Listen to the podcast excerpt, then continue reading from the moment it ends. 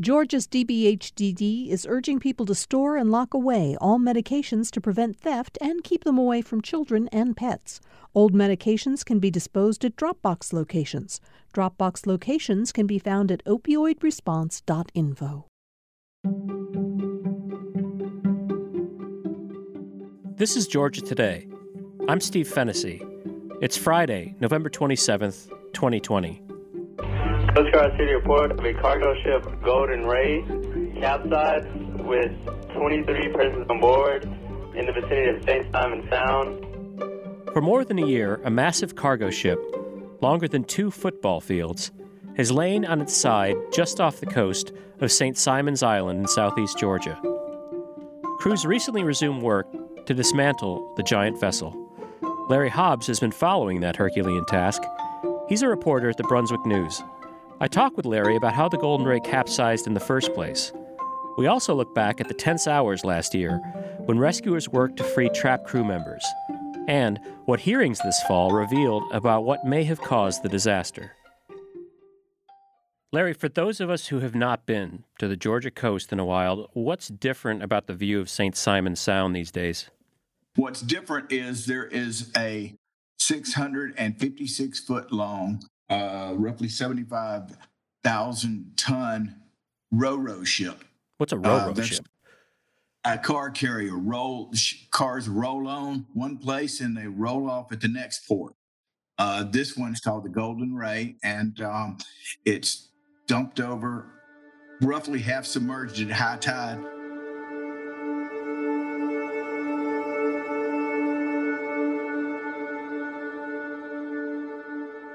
locals probably don't remember what the, the view looked like without it because it is imposing. It's like some kind of, what is it, megalith or something that just juts out of the water and it's. Uh, it's now part of the landscape, well, the seascape. Yes, exactly. Let's talk a little bit about how it came to be there. Take us back to September 7th. I know that the uh, the ship capsized there in the Sound uh, in the early morning hours of September 8th, but the ship first arrived and everything was sort of business as usual, right, on September 7th?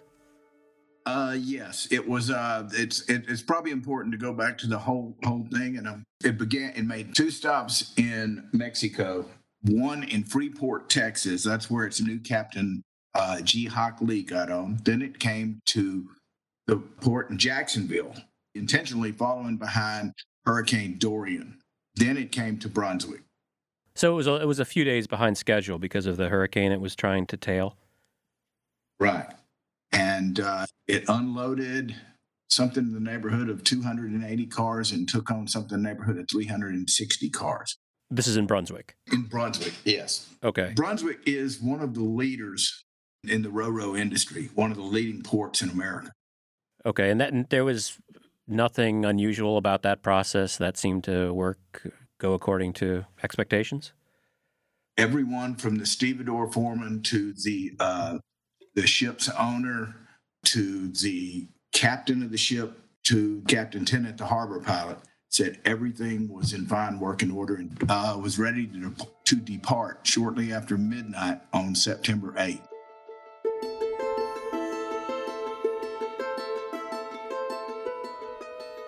Larry, you mentioned Captain Jonathan Tennant, who wasn't a captain of the Golden Ray, but actually a Brunswick harbor pilot.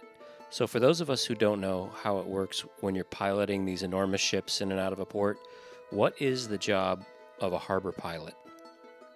The harbor pilot uh, knows his or her port like no one else. Um, their job is to know every nuance of the port of Brunswick. And this tradition goes back literally, it's as old as going to sea. Hmm. A person comes out, meets the ship at sea before it comes in, right where the channel begins. And they board the ship. Uh, they talk to the captain. The captain hands over, and the harbor pilot does just that. He pilots the ship into the harbor.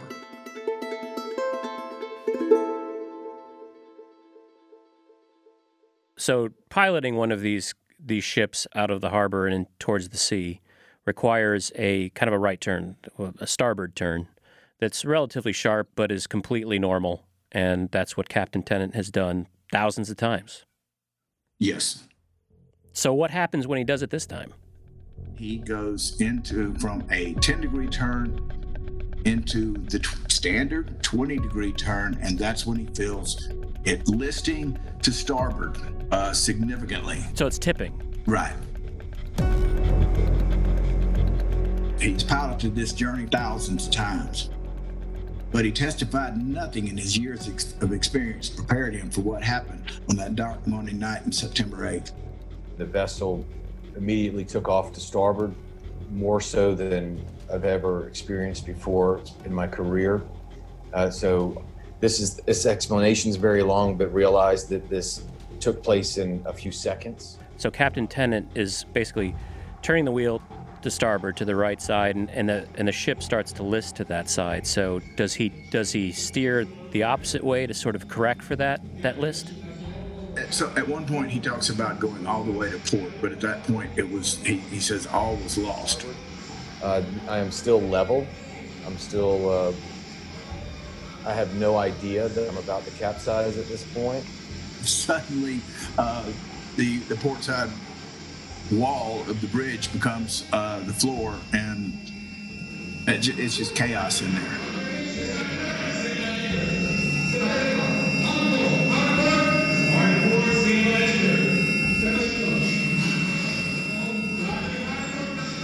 Captain Tennant, the harbor pilot, he was trying to get it out of the channel and up onto the um, sand on the on the other side of it, so that the ship wouldn't go completely underwater. And he was talking about say he's like this was no longer a, a piloting operation. This was a, a life saving operation. So I'm just trying to imagine what it feels like to be on a ship that's that huge, carrying that much cargo, and it starts to list and starts to capsize. And I'm trying to imagine how terrifying that must be for the people on board. Yeah, the people were terrified, uh, especially the four who were down by the engine room. They get stuck there.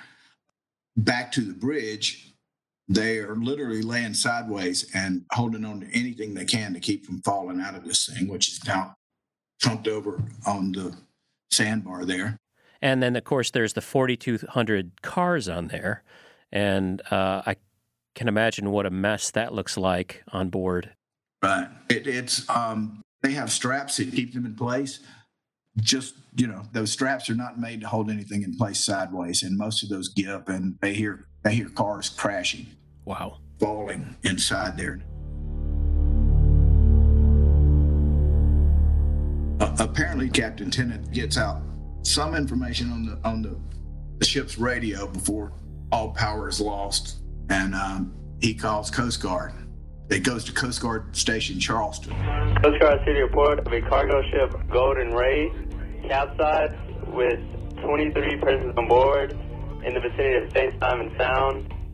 A Coast Guard helicopter arrives, and you know one of these guys who's, who's trained to do this all their life does it. He rappels down there into the uh, the ship's bridge, uh, assesses the situation, and uh, he makes assessment of it. Uh, switches to a plan B, which is to take a fire hose and roll it down all the way through the starboard side, out the port side door, Transformer Survivor just outside cabin door. Roger that.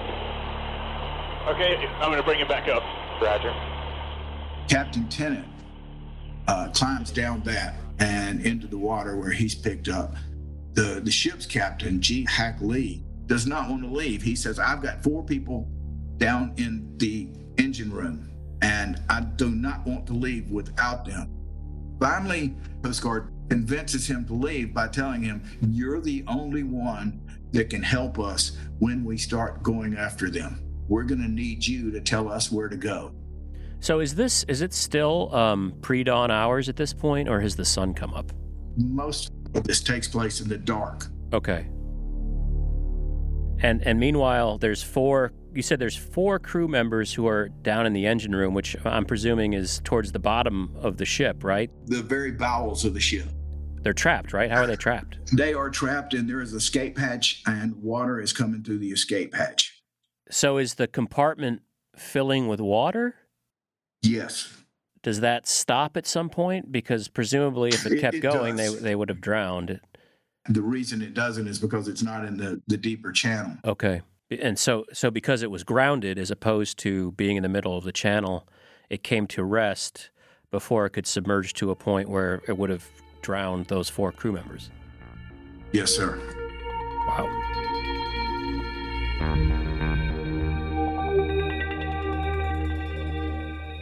So what is the, what's sort of the um, the protocol or what's the procedure for trying to first identify where they are and then rescue them?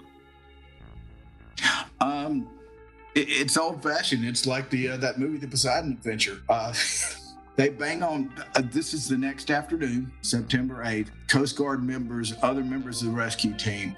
Someone is banging with a hammer, and they get a you know a return bang.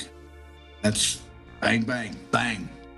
One person is alive. They're saying we can we can say we know one person is alive because we're getting that banging. We know we can save one person. Okay.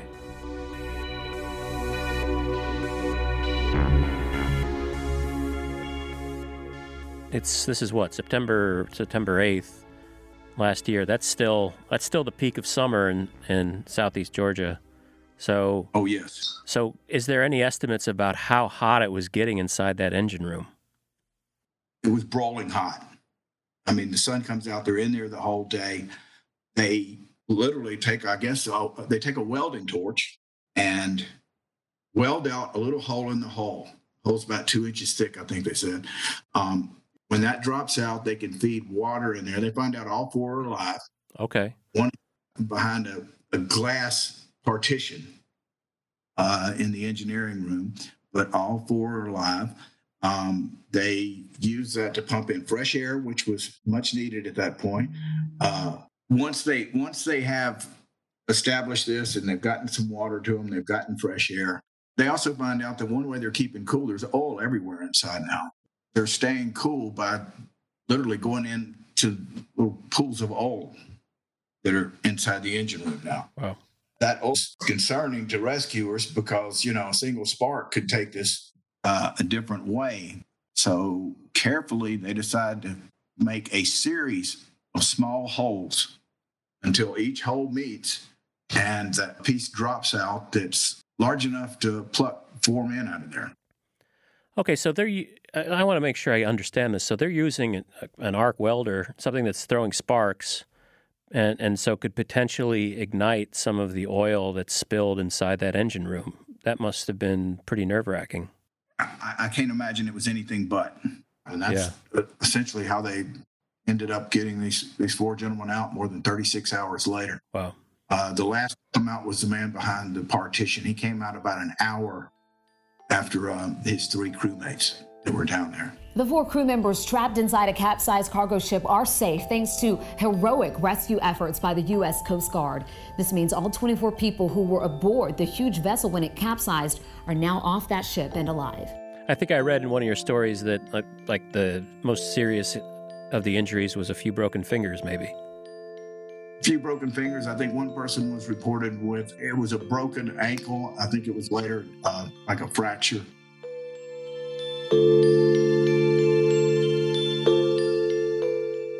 The environmental impact of the shipwreck and the long road ahead to remove the Golden Ray from the waters of St. Simon Sound. That's ahead. This is Georgia Today.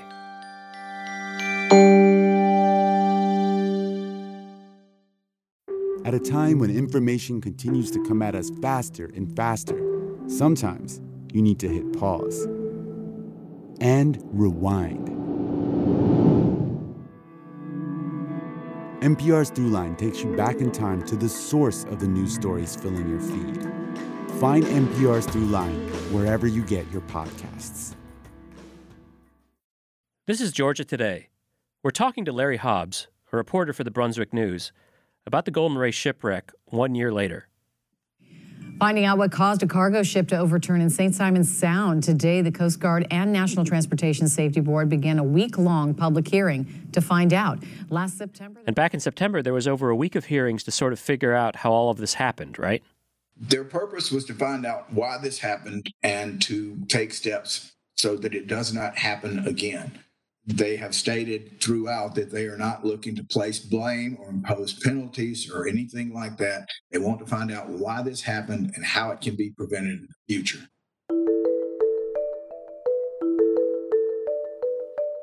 And over the course of these hearings, did an answer emerge as to why this happened? An engineering expert from the Coast Guard, Ian Oviatt, basically assumed that uh, it was top heavy and riding too high. It took on 1,500 tons of ballast in the Gulf of Mexico in the form of salt water. Had the vessel kept the additional ballast on board that was discharged during the Freeport to Jacksonville voyage, this would likely have prevented the capsize. Ballast is basically, if I'm understanding this correct, added weight that gives a ship sort of its center that keeps it stable in the water. And the ballast can be can be they can be taking on water in other words to provide ballast, is that right? Right. The ship was coming in, as we talked about Hurricane Dorian, or any uh, extreme weather they might encounter. They took on ballast. Somewhere after the time that the threat of Dorian was over, they released all of that ballast. And just to be clear, that that's the testimony from one expert, but isn't the final sort of determination by the Coast Guard or the NTSB about the cause. Is that right? They have not made uh, a final ruling on what they thought caused it. So, when are we expecting a determination or a ruling from the NTSB and Coast Guard about what caused this? Within the next few months. Okay. These take time. Right.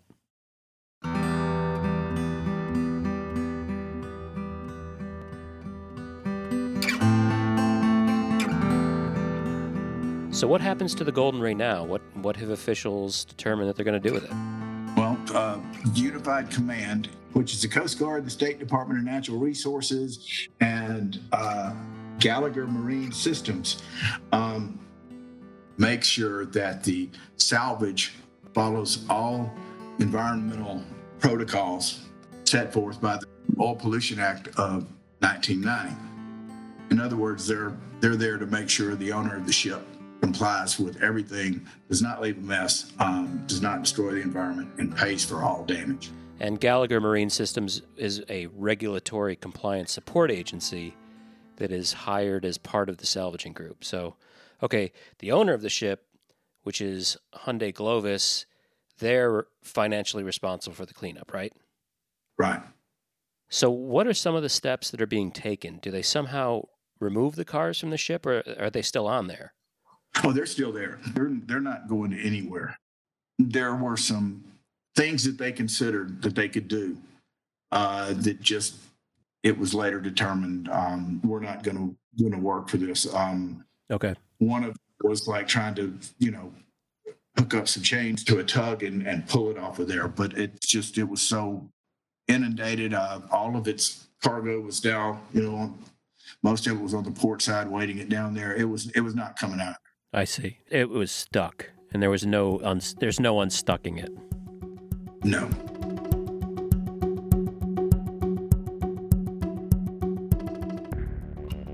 Okay, so the ship's owner has come up with a plan to cut the ship up into pieces. Eight pieces. Eight pieces. And uh, the Unified Command has approved that plan? They have.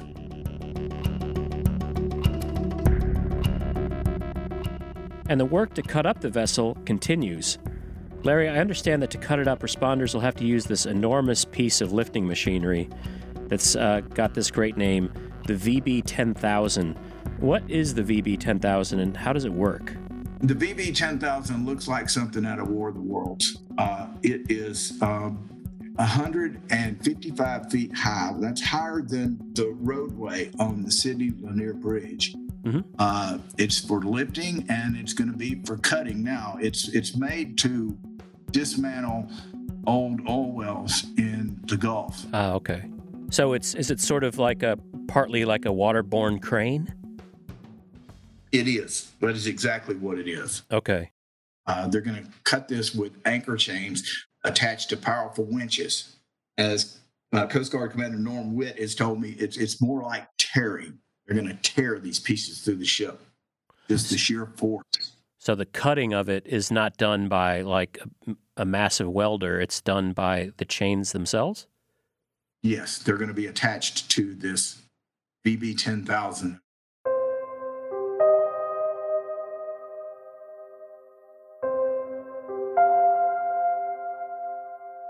Here we are over a year since the incident. Why has it taken so long to begin to cut the thing up and get rid of it? Why why is it still there?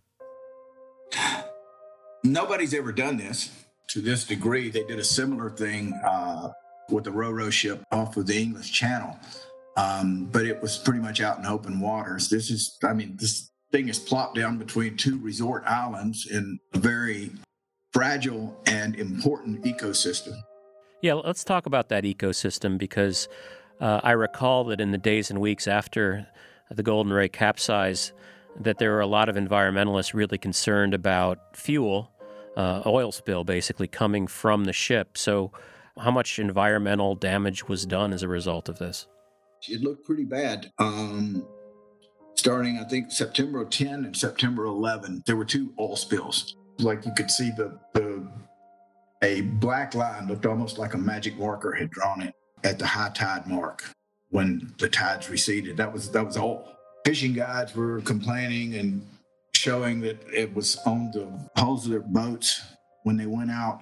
It was just a mess. But Coast Guard, DNR, they had they put booms out which absorb the oil uh, that is meant to catch uh, oil that comes to the surface.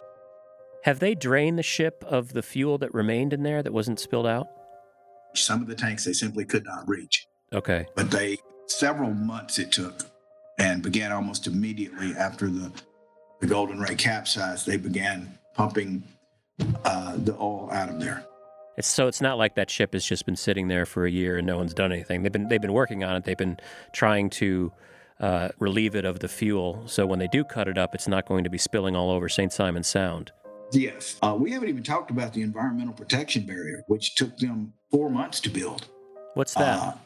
This is a massive piece of engineering. It is 80 poles set in pairs all the way around the shipwreck to uh, support a netting made of very sturdy material that's essentially meant to catch, uh, I don't know, a Kia Telluride uh, that might be rolling in the tide. Uh, anything that, that shakes when they start this cutting process. Wow. It's going to be loud. What's been sort of the response of locals to this accident? It's actually, you know what? It's become a, it's just become a part of the part of the area. People are really excited, waiting for when they're going to get down to this work. You know, we know each other here. It's a small town, small community. I work for a small paper. I, I know a lot of these people. Everybody has questions uh, that they want answered, but mostly I think people want to see the golden ray out of here. That's not a fixture we want to see laying around here anymore. Our thanks to Larry Hobbs, a reporter for the Brunswick News. Last week, St. Simon's Unified Command announced that work to cut up the Golden Ray had resumed. It had been put on hold because of Tropical Storm Eta. John Maddox is the on scene coordinator with Georgia Department of Natural Resources.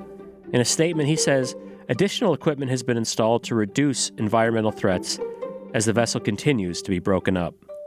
I'm Steve Fennessy. This is Georgia Today, a production of Georgia Public Broadcasting. You can subscribe to our show at gpb.org slash Georgia Today or anywhere you get podcasts. Please leave us a rating and review on Apple Podcast. Our producers are Sean Powers and Priya Mahadevan. Our intern is Eva Rothenberg. Thanks for listening. We'll see you next week.